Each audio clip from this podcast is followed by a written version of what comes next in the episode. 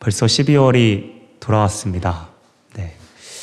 이제 한 달 남으면, 네, 후면 또 2019년이, 네, 이제 시작되는데요. 어, 항, 항상 2018년 이제 2018년 뿐만 아니라 12월이 되면 우리가 항상 생각하는 것이 있습니다. 한 해간 어떻게 살았는지 좀 돌아보고 또 앞으로 어떻게 살아갈 것인지에 대해서 조금 우리가 생각하는 시간이 바로 12월 마지막 달의 어떠한 모습이죠. 조금 우리가 어, 불편하지만 그쵸? 네, 좀 우리 자신한테 한번 물어봤으면 좋겠습니다. 어, 하나님과 한 해 동안 내가 얼마나 친밀해졌는지 이전보다 2017년보다 2018년을 돌아봤을 때 내가 하나님과 더 친밀해졌는지 하나님이 나와 함께 하신 좀 더 구체적으로 이야기하면 말씀으로 하나님을 좀 더 알아갔는지 또 기도로서 하나님과 더 친밀해지려고 노력했는지 네. 어, 사실 아는데도 우리가 어, 항상 1월 달에 다짐하죠. 계획표를 짭니다. 그렇죠? 여러분 가장 2000, 이제 2019년 그 네.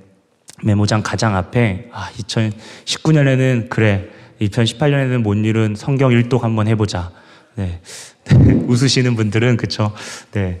아, 네. 아, 그러한 어떠한 계획들을 짜게 됩니다. 또 하루에는 그래. 하루에 내가 그래도 어, 이렇게 막 걸어가서 하는 그 기로 말고 정말 그냥 정시로 하나님께 내 시간을 떼어가지고 정말 하나님께 한번 나아가 보자. 라고 혹시 다짐하는 분들도 혹여 계실 수도 있습니다. 어, 그런데 정신없이 살다 보면 그런 것들을 이제 잊게 되죠. 그리고 다른 사람을 보게 되면, 그쵸? 특히 이제 어, 유학까지 오게 되고 또 이곳에서 또 힘든 삶 가운데 어, 기간은 짧아 있고 또 한국에서 이렇게 그쵸 기대하는 그런 것들도 크기 때문에 내가 무엇인가를 여기서 이루어가야 된다는 어떤 생각. 근데 옆에 있는 사람들을 보니까 더 열심히 하고 있고 그래서 내 마음은 아 뭔가 조급하는 그런 마음이 여러분 가운데 혹여 있을 수도 있습니다. 그래서 하루에 이렇게 말씀 시간, 기도 시간, 그래 아침에 좀 일어나야지 하는데 그 전날에 이제 늦게 자면 아침에 그쵸 아침 묵상이나 아침에 일어날 수가 없죠. 그리고 하다 보면 그쵸 아 그래, 하나님 말씀, 기도, 오늘은 반드시 할 거야 해서 우선 급한 것부터 끝내고 보자 해서 열심히 레포트를 쓰죠. 열심히 일을 합니다. 그리고 끝나고, 네, 이제, 아, 이제 하나님의 말씀과 이제 기도의 생활을 조금 하려고 하면 뭐가 찾아오죠? 네, 하나님이 사랑하는 자에게는 뭘 주시죠? 네, 잠을 주시죠. 네, 잠이 옵니다. 그쵸? 그러면서, 아, 그래. 하나님이 사랑, 하나님 오늘 주셨으니까 내일은 그래. 한번 일, 내일은 꼭 한번 성공해보자. 오늘은 실패했으니까 내일은 꼭 한번 성공해보자. 라는 생각을, 어, 저가, 그쵸. 앞에 있는 제가 그런 생각을 했던 것 같습니다. 그러한 불안감과 이런 무질서함이 이제 지속되다 보면, 이러한 삶이 지속되다 보면 공허함을 이제 공허함 가운데 우리가 놓이게 되고 매일매일 쫓기게 되어서 어떠한 삶에 있어서 우리가 무언가 떠밀려서 네, 살아가게 됩니다. 그래서 이런 표현을 많이 들었어요, 요즘에. 그렇죠? 일의 노예가 된 것 같다. 학업의 노예가 된 것 같다. 라는 이야기를 우리가 심심치 않게 어, 제가 듣게 되었습니다. 어, 노예, 그쵸, 종, 오늘 나와 있는, 제목에 나와 있는 종이라는 말인데요. 어, 우리가 생각하는 종은 어떤 주인이 있을 때 종의 어떤 포지션이 결정되는데요. 어, 이러한 우리의 삶을 좀 돌아보게 되면 그 종이 그죠 그런 주인이 어, 다름 아닌 다른 사람이 아닌 우리 자신일 때가 많습니다. 그리고 우리 자신의 어떠한 채워지지 않는 것들을 계속 채우려다 하다 보니까 스스로를 역설적으로 종으로 또 만드는 그러한 아이러니가 우리 가운데 생기게 되죠. 아까 말했던 것처럼 뭐 공부를 잘해서 주변의 기대 때문에 어, 그 가운데 부응하면 내 만족감이 채워지겠지라는 그러한 생각이 우리 가운데 어, 있으면 우리는 부정할 수 없고요. 또 좋은 직장, 좋은 어떠한 배우자를 만나는 결혼에 있는 문제까지도 우리가 그것이 목적이 될 때에 우리 안에는 조급함이 생기게 되고 불안함이 생기게 됩니다. 우리의 초점을 좀 이제는 공동체로 개인이 아닌 공동체로 조금 어, 옮겨 보려고 합니다. 하나님이 주신 은혜가 커서 처음에 이제 우리가 봉사하는 일이나 이런 것들을 열심히 하죠. 근데 우리의 주인이 될 때 어떻게 되죠? 우리는 많이 힘들고 마음이 힘들고 또 사람에 의해서 그러한 어, 작은 어떤 상처를 받게 되면 우리 자신이 처음에는 좋은 마음으로 생각했다가 이런 부분이 많이 마음이 어려워지는 모습도 우리는 보게 됩니다. 음, 어, 저에게 그런 마음이 있는 것 같아요. 특히 사역을 하다 보니까 아, 어떠한 일을 하면 하나님이 더 영광 받으시겠지라는 것이 인정하기 싫지만 입술로는 그렇지 않은데 어느 순간 스멀스멀 저의 마음 가운데 올라와 있더라고요. 그런데 오늘 소위 기득권이라고 할 수 있는 생각할 수 있는 유대인이면서 그리스도인들 그러니까 유대인이면서 그리스도 예수님을 알았던 이 사람들이 이방인이면서 원래는 이제 그렇죠 로마나 헬라 그리스 헬라에 있는 인들을 이제 뜻하는데요 그렇게 예수님 하나님에 대해서 완전히 몰랐던 그러한 사람 중에서 그리스도인이 된 사람들에게 이 먼저 제가 말씀드렸던 이 유대인이면서 그리스도인들이 무언가를 요구합니다. 처음에는 이 사람들도 값없이 받은 은혜에 대해서 구원의 은혜에 대해서 이야기하지만 그 끝에 그것을 완성하는 것 가운데서는 오늘 보니까 무엇인가를 더 해야만이 이것을 구원을 이룰 수 있다고 완성할 수 있다고 생각하게 되는 거죠. 우리가 잘 알고 있듯이 이 할례라는 겁니다. 할례는 우리가 네 우리가 다 알고 있듯이 남자가 하는 이런 포경 수술을 말하는 거죠. 쉽게 말하면 그렇죠. 그런데 이 할례라는 것이 그 당시에 어, 원래는 그렇죠. 어, 이 사람 이 사람들에게 어, 유대인들에게 그렇죠. 유대인들에게 할례는 하나님의 언약 안에 들어와 있다는 것들을 계속 기억하는 거였습니다.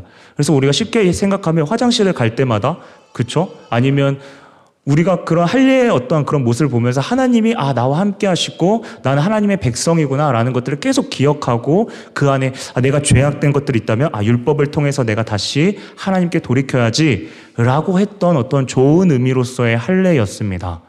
그런데 이 할례에 대해서 이 유대인들이 어떻게 바꿔버렸냐면 그 그것에 대해서 할례는 너희들이 그쵸 이방인 너희들이 우리 가운데 들어오려고 하는 어떠한 입장권 같은 그쵸? 우리 안에 속해 하려면 완전히 선민처럼 우리의 하나님의 백성이 되려면 우리와 같은 하나님의 나라를 꿈꾸려면 너희는 반드시 할례를 행해야 돼. 라고 하는 것이 오늘 유대인이면서 그리스도인들이었습니다. 유대인이면서 그리스도인이죠.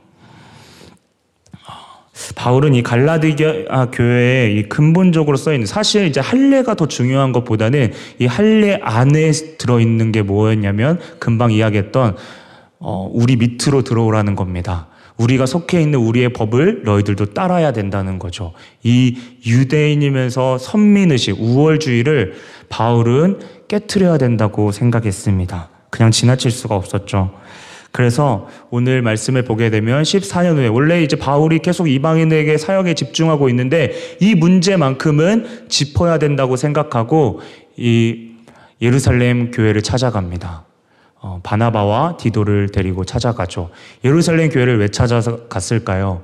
그 당시에 예루살렘 교회는 그 수장이었던 베드로, 게바, 베드로와 야고보와 예, 예수님의 형제였던 야고보와 그리고 요한이라는 이 이 세 명이 그 교회에 있으면서 마치 우리가 쉽게 생각하면 그 대법원처럼 교회 안에 있었던 어떤 문제들이나 이런 것들에 대해서 질서를 잡아주는 역할을 했던 것이 바로 예루살렘 교회였습니다. 그래서 예루살렘 교회를 찾아감으로써 그러한 자신이 지금 반드시 이걸 짚고 넘어가야 되는 것에 대한 예루살렘의 어떠한 그 수장들의 어떠한 생각을 듣고 싶었습니다. 왜냐하면 그들이 복음을 들었던 예수님과 가장 가까이 했던 사도들이었기 때문이죠. 바울이 먼저 이야기합니다.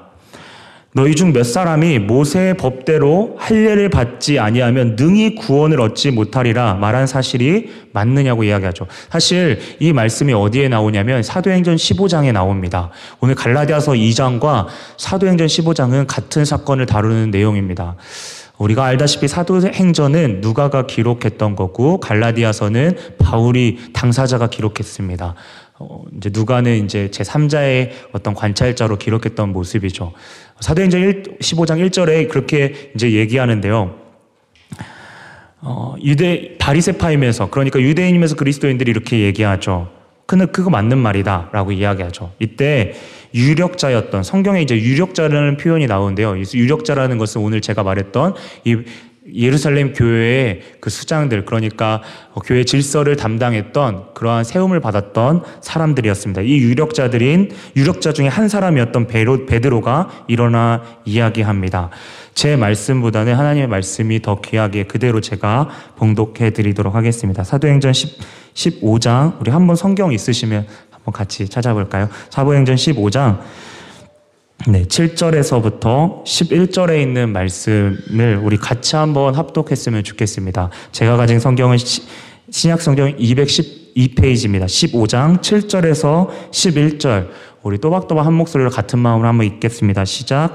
많은 변론이 있은 후에 베드로가 일어나 말하되 형제들아 너희도 알거니와 하나님이 이방인들로 내 입에서 복음의 말씀을 들어 믿게 하시려고 오래 전부터 너희 가운데 나를 택하시고 또 마음을 아시는 하나님이 우리에게와 같이 그들에게도 성령을 주어 증언하게 하시고 믿음으로 그들의 마음을 깨끗이 하사 그들이나 우리나 차별하지 아니하였느니라.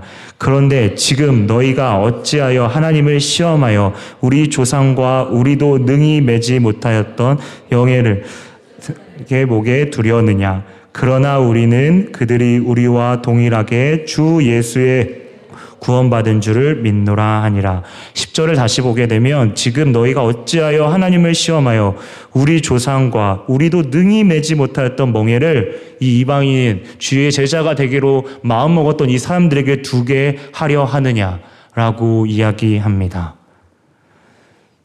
음.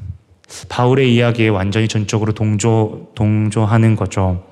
그도 그럴 게 이 사도행전 15장 전에 베드로가 똑똑해서라기보다는 하나님께서 이 베드로에게 이것을 선명하게 환상으로 보여주십니다. 사도행전 10장에 보게 되면 베드로가 고넬료라는 그러한 이방인들 로마 군대 장관이었던 그, 그 당시에 로마의 군대 장관이었던 고넬료에게 이제 찾아가기 전에 아 하나님이 이방인인데 내가 가야 됩니까? 라고 했던 그 베드로에게 하나님께서 이제 환상을 보여주시죠. 그러면서 오늘 바울이 고백했던 것과 똑같이 사람을 외모로 취하지 않으시고, 그쵸? 그 말씀을 하시면서 네가 하나님이 깨끗하다는 것을 너가 왜 더럽다고 하느냐?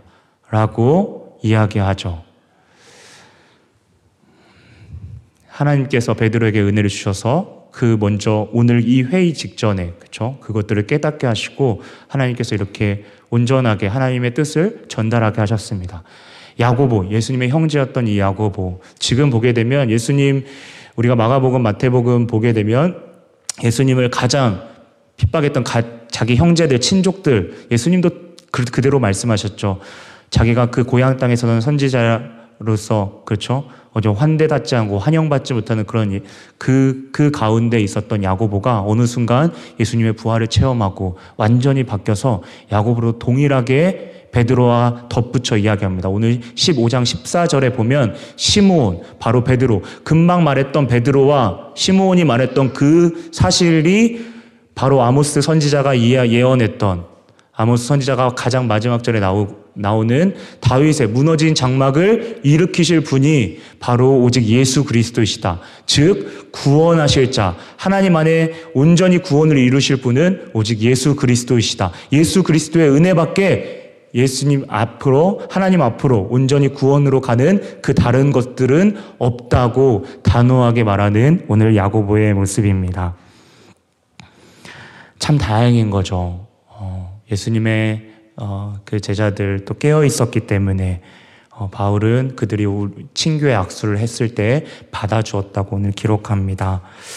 베드로와 그러한 예루살렘 교회가 기득권을 유지할 수 있음에도 불구하고 그것들을 내려놓고 그리스도의 복음의 절대적인 그런 가치를 어, 가치로 여기고 가장 우선에 있는 가치로 판결하는 어떤 모습은 하나님의 은혜가 아니면 이루어질 수 없는 거죠. 사실 우리도 깨어있지 않으면 지금도 호심탐탐 우리의 자유를 빼앗는 거짓 교사들에게 넘어갈 수 있습니다. 오늘 갈라디아서 오늘 본문 말씀 중에 그 거짓 교사들이 어, 가만히 들어와서 살면지 슬그머니 들어와서 우리를 종으로 삼고자 하고 우리의 자유를 빼앗고자 하였다고 이야기하죠. 그렇다면 먼저 자유가 무엇일까요? 성경에서 진정한 자유는 요한복음 8장 32절에 말하죠. 진리를 알지니 진리가 너희를 자유케 하리라. 바로 예수 그리스도가 십자가에서 죽으심으로 주신 그 은혜가 그 은혜로 말미암은 그 예수 그리스도의 십자가의 공로로만 말미암는 그 은혜가 바로 우리에게 주신 자유입니다. 우리는 그것을 누리고 또 나아가야 되는데 이것은 우리가 생각하는 자유와는 다릅니다. 좀 더 이야기하면 그리스도가 주신 자유는 그분 안에 머무를 때, 그분 안에 온전히 순종함으로 나아갈 때 주시는 그때만 누릴 수 있는 바로 자유이죠. 그분을 주인으로 모시며 그분을 전인격으로 우리의 삶에서 매 순간 고백할 때, 오늘 찬양에서 고백했듯이 우리의 것들을 내려놓을 때 반드시 주님이 보이고 그때서야 주님의 은혜가 보이고, 그쵸? 이런 예들 많이 들어봤을 거예요. 그쵸? 우리의 정말 그 어린, 그쵸? 독수리가 아, 나는 날아야겠다고 하고 절벽에서 뛰어내렸을 때, 그쵸? 자신이 날 수 있다는 그 힘을 그때서야 알 수 있듯이 어, 우리 것들을 우리의 것들을 내려놓을 때 회색 지대가 없는 것 같습니다. 그래서 우리의 것들을 내려놓을 때 주님이 주시는 자유를 온전히 누릴 수가 있는 것이죠. 제가 서두에 말했듯이 말씀하면서 나눴듯이 우리는 때로는 바쁘 우리의 삶이 너무나도 바쁘고 우선순위에서 하나님을 어, 조금씩 멀어지는 우리의 모습을 보게 됩니다. 오늘 들어오는 가만히 들어온 어떤 죄와 같죠. 처음에는 괜찮겠지 하지만 어느 순간 그 스멀스멀 들어오는 이 죄들이 우리의 마음을 가득 채울 때가 우리를 있게 되고 또 그 불안한 가운데, 그 조급한 가운데에서 결국 우리를 종으로 삼는 모습을 우리는 보게 됩니다. 그런데 부활하셨던 주님이 제자들에게 가장 먼저 주셨던 것은 샬롬, 바로 평강이었습니다. 예수님이 그 상황 가운데 함께 하신다는 것이었습니다. 세상은 계속 우리에게 자유를 빼앗으려고 할 것입니다. 그것이 어느 순간 극복되었다고 생각했을 때 세상은 다른 것으로 여러분을 분명히 유혹할 것이고 그것을 통해서 여러분을 종으로 삼고자 할 것입니다. 마치 바이러스와 같죠. 백신을 만들면 또 다른 바이러스가 침투하고 계속해서 그런데 오늘 하나님께서 주시는 것은 바이러스는 계속해서 진화하지만 여러분을 계속 유혹하지만 그 백신은 동일하다는 것입니다. 바로 예수 그리스도가 여러분과 함께 하시는 것이 유일한 여러분에게 나아갈 수 있는, 붙잡을 수 있는 유일한 힘이라는 사실입니다. 그분이 주인 되심을 자꾸 고백하는 것. 내가 제일 잘 나갈 때 그때 바짝 엎드려서 주님 앞에 주님이 주인 되어 달라고 마치 다윗과 같이 통일 왕국을 세우고 그 주변의 모든 나라를 정복했을 때 이제는 끝났다 생각했을 때 그때 바짝 엎드려서 주님 앞에 나아가는 그 모습을 어쩌면 주님이 저와 여러분에게 요구하시는 것 같습니다. 공동체 안에서도 마찬가지죠. 어떤 사역을 하든지 주님과 친밀한 관계가 없다면 그 사역이 여러분을 종으로 만들 것입니다. 남들에게 보여지는 책임감이 여러분을 종으로 삼을 수도 있고 수련회나 다른 어떠한 봉사를 준비하는 그것이 그분이 원하시는 친밀함 보다 목적이 될 때 어느 순간 그 주인의 자리에 주님이 아닌 내가 앉아 있다는 사실을 보게 될 것입니다. 하나님 여러분에게 말씀하고 계실 겁니다. 얘야, 나와 함께 하자. 난 너와 함께 하는 그 시간이 더 중요하단다. 그런데 우리는 이렇게 고백하죠. 주님, 저 지금 너무 바빠요. 수련회 준비하는데 이거 먼저 하고 기도할게요. 주님과 주님께 나아갈게요. 하나님, 제가 이거 지금 과제 이것만 조금만 끝내고 주님 앞에 나아갈게요. 주님, 이것까지는 이 프로젝트는 좀 너무 급박합니다. 하나님 이해해 주실 거죠? 그런데 주님은 여러분에게 불편한 이야기일 수 있지만 다른 어떠한 것보다 주님은 주님과 함께하는 그 시간을 주님과 함께하는 그 시간과 주님이 주님과 함께하는 그 친밀한 시간을 그 어떠한 것보다도 우리가 잘 아는 스토리가 있죠. 마리아와 마르다. 그쵸. 우리가 매번 들었지만 다른 게 아닌 것 같습니다. 사실 이 말씀 저한테 하는 말씀이라고 주님 계속 그 마음을 주셔서 제가 이렇게 선포하더라도 저 역시 연약하기 때문에 그 부분에 대해서 지금도 주님 앞에 엎드려야 되고 단 한순간도 그래서 주님 없이는 이 마음을 정말 이 마음을 갖고 주님 앞에 나아갈 수 없는 것 같습니다. 예수 그리스도 외에는 그 무엇도 우리를 온전한 자유로 이끌 수 없습니다. 여러분 고인물이 썩기 쉽다는 거 여러분 잘 아실 겁니다. 그래서 우리는 매일 말씀과 기도로 어, 나아가는 그 이유 어쩌면 눈에 보이는 죄악들은 이미 죄에 있어서도 좀 낮은 단계일 수 있습니다. 무서운 것은 우리가 인식하지도 못하는 죄, 어느 순간 들어와 있는 내 마음 속에 있는 죄악들이 더 무섭습니다. 정말 더 무서운 것은, 그보다 더 무서운 것은 하나님께 나아가지도 않은데 아무렇지도 않은 내 삶은 평안한 것처럼 보이는 그 영적인 무감각이 그 어떠한 것보다 저는 어, 우리가 경계해야 될 부분인 것 같습니다. 어, 그리고 더 나아가 누구도 지어지지 않았던 그 명예, 어, 내 자신을 더 돌아봐야 되는데 어느 순간 정죄하고 있는, 외식하고 있는 우리의 모습,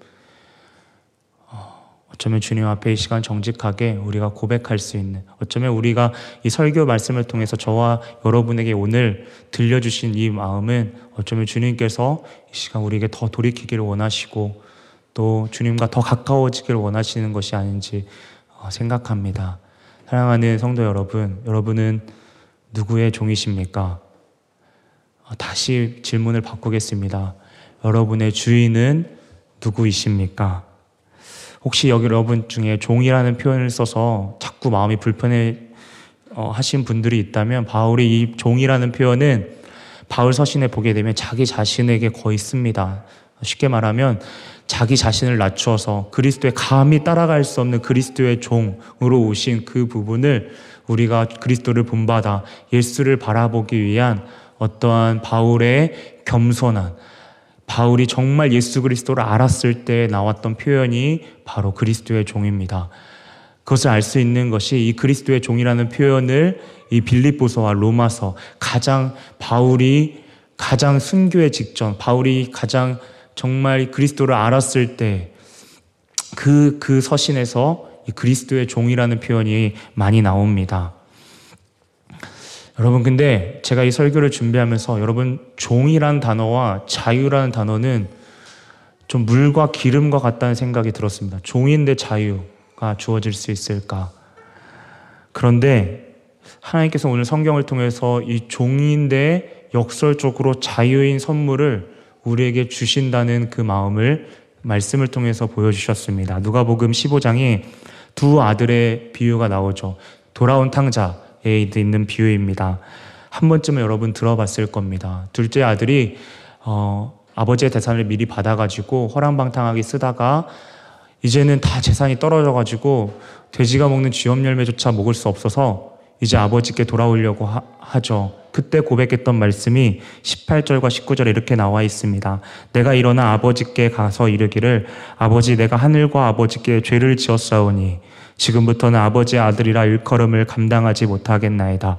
나를 품꾼의 하나로 보소서 하고 둘째 아들의 이러한 고백 하나님 나는 주님의 종으로 나는 나는 아들이라 칭함을 일컬음 받지 못하겠습니다. 종으로밖에 주님 종으로라도 주, 아버지여 나를 받아주세요라고 말했을 때 주님은 이 아들에게 종이라고 말하지 않습니다. 너는 내 아들이다.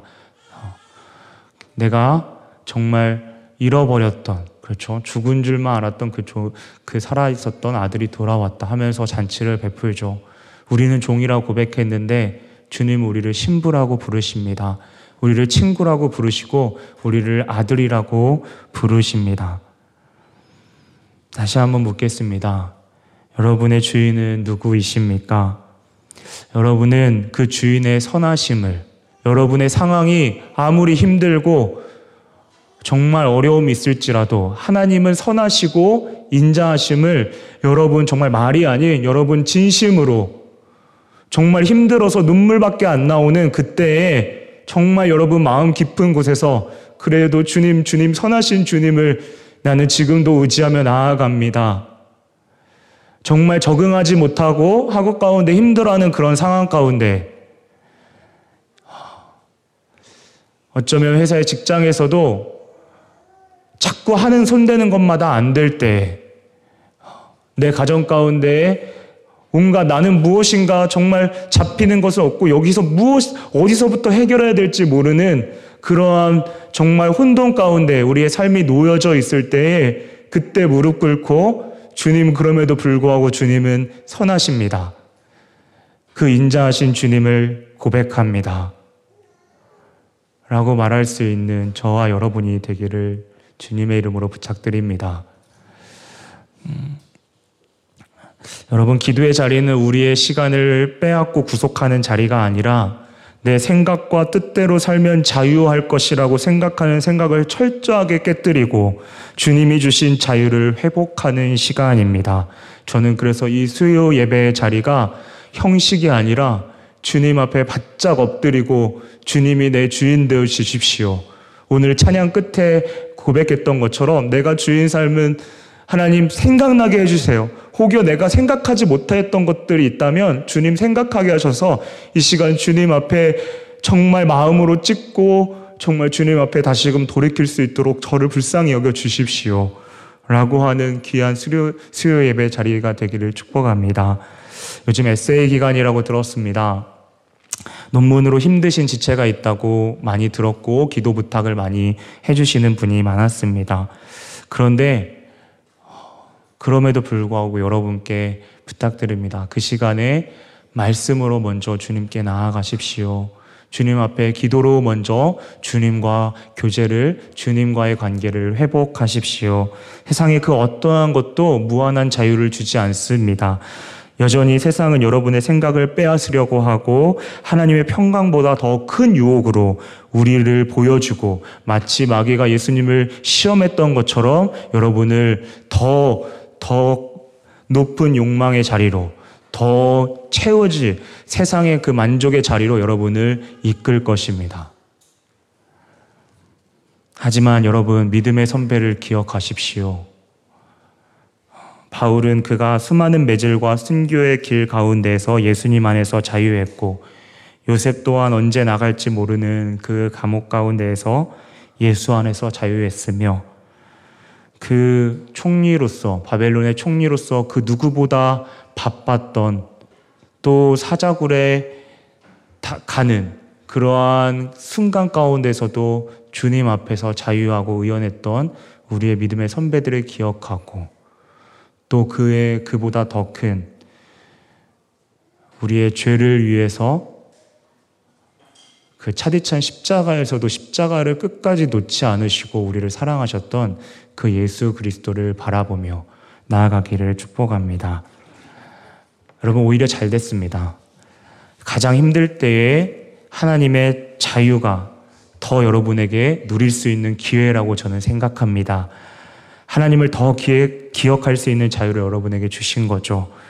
주님께 나아가십시오. 그리고 세상에 감히 흉내내지 못하는 그 주님의 평안을 누리십시오. 상황은 변하지 않지만 계절을 따라 시절을 조차 과실을 맺게 하시는 그 언젠가는 주님의 때에 과실을 맺게 하시는 그 하나님을 신실하신 하나님을 신뢰하고 에레미야의 표현처럼 주님을 악망하고 주님을 기다리고 묵묵하게 주님의 때가 무엇인지 불안할 때 조급할 때 성경을 펼치고 주님 앞에 엎드리고 그렇게 해서 주님을 마음껏 찬양하고 고백하는 여전히 상황은 변하지 않지만 바울의 고백처럼 그 어떠한 상황 가운데서도 내게 능력 주시는 그 예수 그리스도 안에서 내가 온전히 주님 버틸 수 있고 온전히 나아갈 수 있습니다.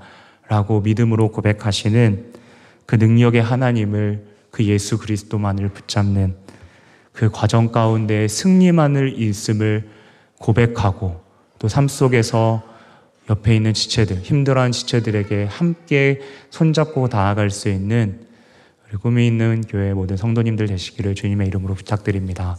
우리 같이 한번 찬양으로 나아가려고 하는데요. 어, 오늘 네, 특별히 두 찬양을 하려고 해요. 첫 번째는 어, 이 찬양을 통해서 우리가 주님 앞에 좀 회개하는 시간을 갖기를 원하고요. 어, 그 기도가 끝난 다음에 찬양 한 곡을 더 하고 여러분 하나 교회를 위해서 다시 한번 기도하기를 원합니다.